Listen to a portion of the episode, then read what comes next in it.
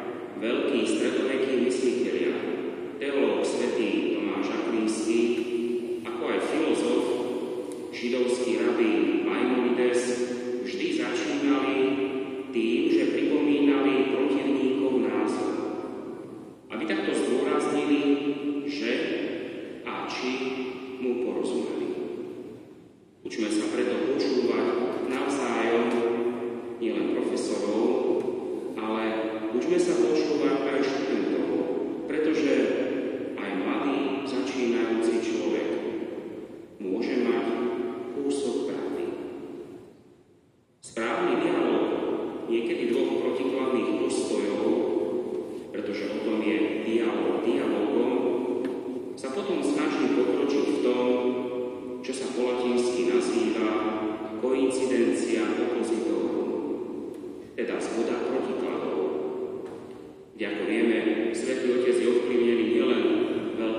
francúzskym mysliteľom Románom Martínim či Mikulášom Kuzánskym, ale najmä veľkým františkánom z 13. storočia, svätým Bonaventúrom.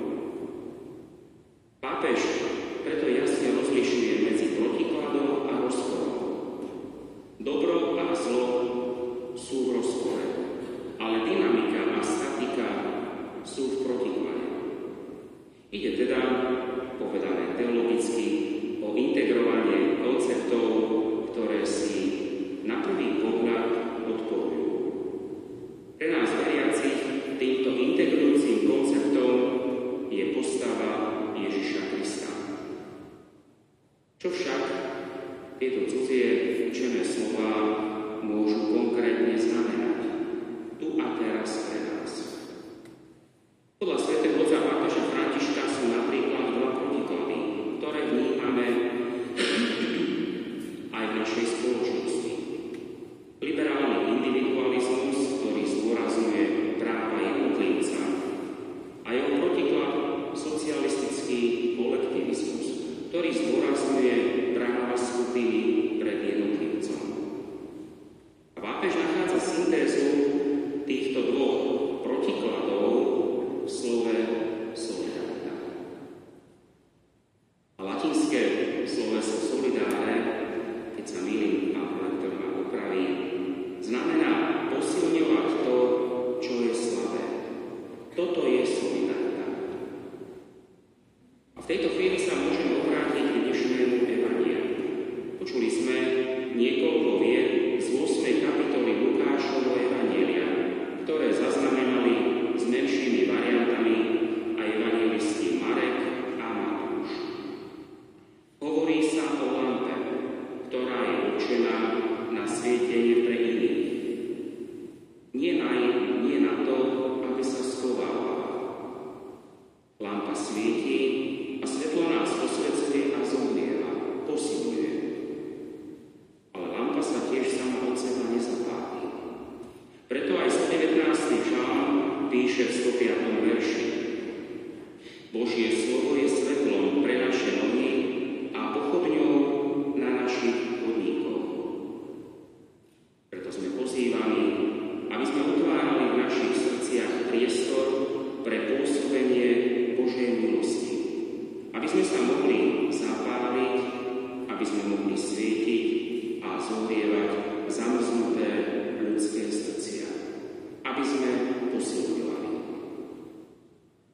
Slová a gestá svätého Otca sa tak pre nás stali obrazom toho, ako sa on sám necháva osvietiť Božím slovom, alebo ako dodal na jednom námestí predstaviteľom židovskej komunity, že sa dotkol toho miesta, aby sa toto miesto dotklo jeho.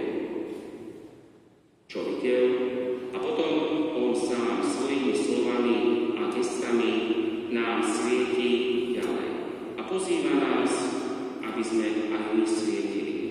Svetlo je totiž svojou podstatou určené na to, aby sa odovzdávalo. A svetlom si preto nemáme svietiť len pre seba. Máme svietiť pre iných. To je úloha nás vyučujúcich, aby sme svietili študentom.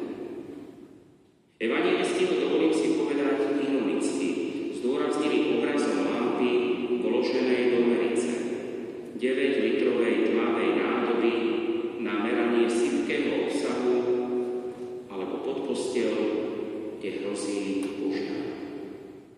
Lampa má teda iba jedno normálne miesto na svietniku, aby svietila a aby zohrievala. Sme tak pozvaní ako vyučujúci, aby sme sa stávali ľudsky a osobnostne zrelí.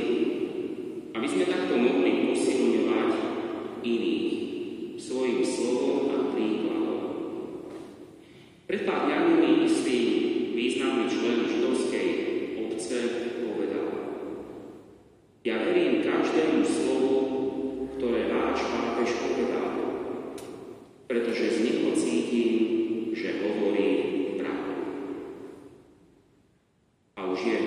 Nech je akékoľvek naše postavenie na Trnavskej univerzite.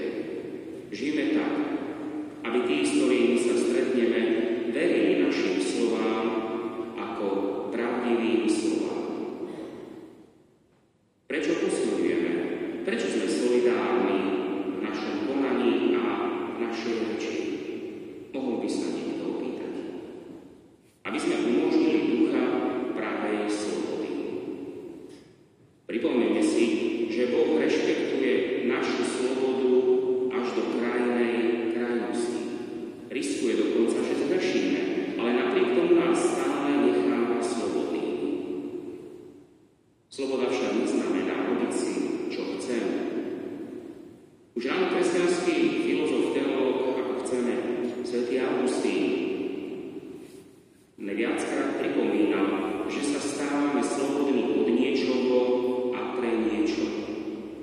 Sloboda preto nikdy neznamená neutrálny stav medzi niečím, kde sa rozhodujem ráno, podľa toho, ako sa vyspím, či budem dobrý alebo zlý.